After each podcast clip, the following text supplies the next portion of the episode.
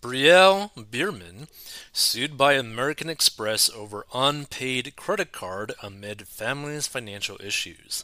So I thought this would be pretty interesting because some people may not know that if you do not pay your credit card bill, you will go to collections and end up potentially be getting sued.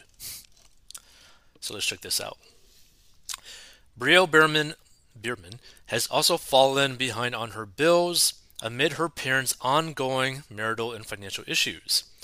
Page 6 conf- confirm that the influencer, 26, has a debt with American Express over an unpaid credit card bill. Biermann has an outstanding balance of $12,870.25 per court documents we obtained. However, her rep told us Tuesday that all will be paid by tomorrow morning. The Don't Be Tardy alum had not been making her monthly minimum payment, which is listed as $1,381.88 in the complaint, and that total also includes a past due amount of $896.62. Biermann was required to make her latest payment by June 27th, but since she failed to do so, American Express is now seeking the full amount plus court costs. Jesus Christ. Biermann's lawsuit comes just two months after Target came after her mother, Kim Zolciak, Zolciak, Zolciak, however you pronounce that, for unpaid credit card fees.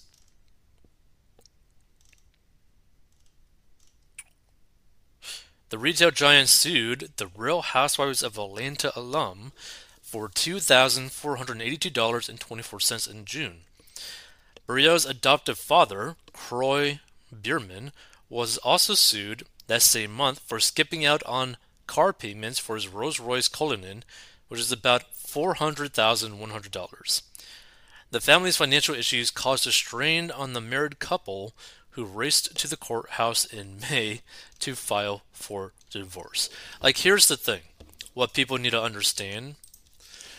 This is why we push so hard for people to like get out of debt and stay out of debt is because it just makes things so much more stressful if you have to worry about minimum payments. You got to worry about like paying like payments on your debt every month because if anything were to happen, like, let's say that you were to lose your job, but you got minimum payments that you got to pay that is over a thousand dollars a month, two thousand dollars a month. You're in a very bad spot, especially if you don't got money in the bank. Like, you're basically causing a situation that is just super risky. Anytime you have debt in your life, you make your life more at risk or more risky and it's a very scary situation to be in because like you might be like somewhat comfortable now with like a car payment, uh, student loan payment, a credit card payment, rental payment, or mortgage payment, right? But all it takes is for one slightly big emergency to happen, and you are no longer comfortable, now you are living paycheck to paycheck, or you might be worse than that, and now you're underwater completely and potentially filing for bankruptcy. Like that's why you got to be super careful when you involve debt in your life. And if you do have debt, you need to get rid of it. Like it is such a dangerous thing to play with especially with like credit cards because they're so super high interest. And like the sad thing about credit cards is that people who purchase like emotionally, which tends to be a lot of ladies typically, where they just kind of like, you know, maybe get slightly happier from like buying something, they get into a situation where the minimum payment will get to the point where it is higher than what they bring in per month. That is a very scary situation because you pretty much can't get out of that. Like the only ways that you could get out of that situation is to cross your fingers and hope some sort of company will give you a no interest loan or potentially maybe refinance your credit card debt into some other credit card or cash balance transfer, etc., so that you could drop the like 29% loan shark interest to like 0% for like a year just so that you could breathe. Like it is a very, very bad situation to be in. So if you're someone out there who's like dealing with credit card debt, pay it off. Like do everything you can to get rid of your debt. Let's see, that same month, TMZ reported that Zosiak, 45, and Kroy, 37, allegedly owed the IRS more than $1 million in unpaid taxes, interest, and penalties from 2013, 2017, and 2018. Like, these people are just absolute morons with their finances. Like, it to get into debt is one thing, but to not pay the IRS, like, do you just like hate your life or something? Because you're just basically putting like a bullseye target on yourself. It's like, oh yes, IRS, hunt me down, put me in prison. It's like, what the hell? The pair whose Georgia mansion entered foreclosure and was put up for auction in February also owed the state of Georgia $15,000 in unpaid taxes for 2018. However, they were able to work out a deal and an auction for the home was canceled. Like, to me, I would be more focused on, like, how can I avoid going to prison for not paying my taxes? Like, that ain't a small amount of money. Dear Lord.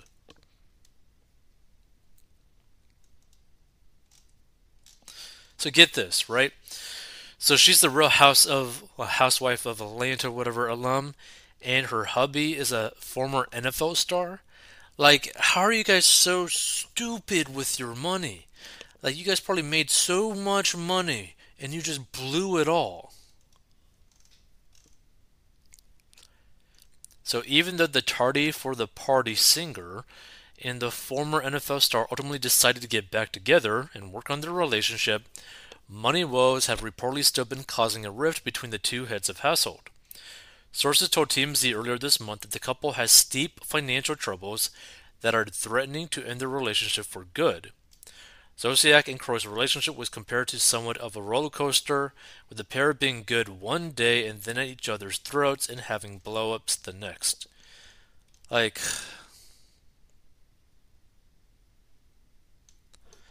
Like, this is the thing, right? If you live by this simple financial concept, no matter whatever financial situation that you are in, like in terms of like how much money you make or like what your job title is, as long as you find like follow this financial concept, which is the basic financial concept of like prosperity. Spend less than what you make and you will be okay. At the very least, right? You'd think that would not be that hard of a con- like a concept, but it's just literally spend less than what you make. And for people who are like making millions and millions of dollars, you would think that would be pretty damn simple. But obviously not. Has she ever worked a day in her life? Insane to buy a Rolls Royce on top of a mega mansion on an insecure influencer income, as these two in their dim bulb dependence demonstrate celebrity is not a career, get a job, learn to code.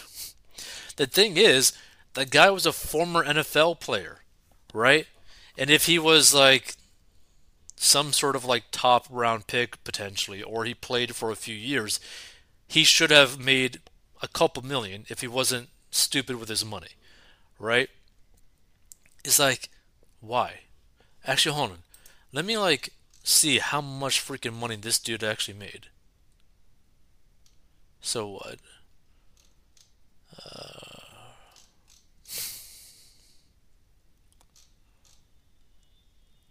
his mom and adoptive father currently having their own financial problems. Kroy. Okay. Hmm. No.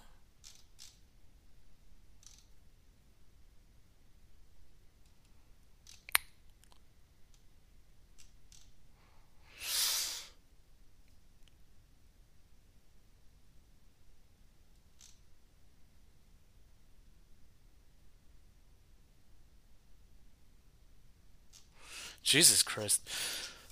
I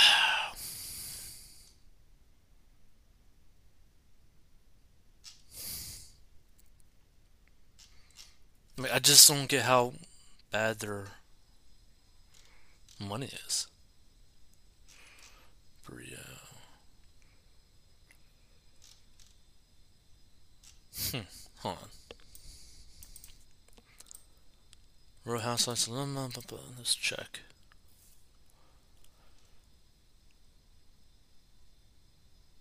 No.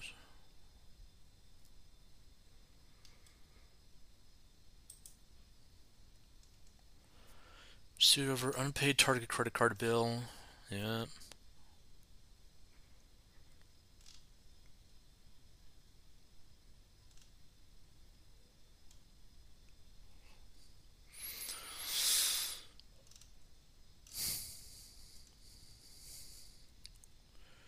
Earlier this month, the ex NFL star was hit with another lawsuit.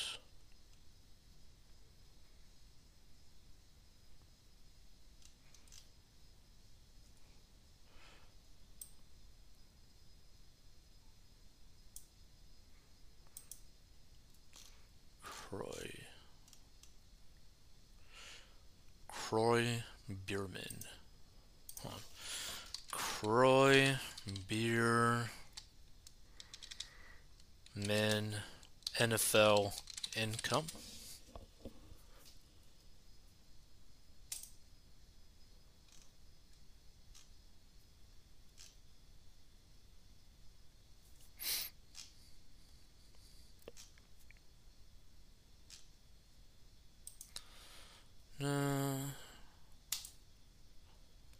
Okay, I think this is it.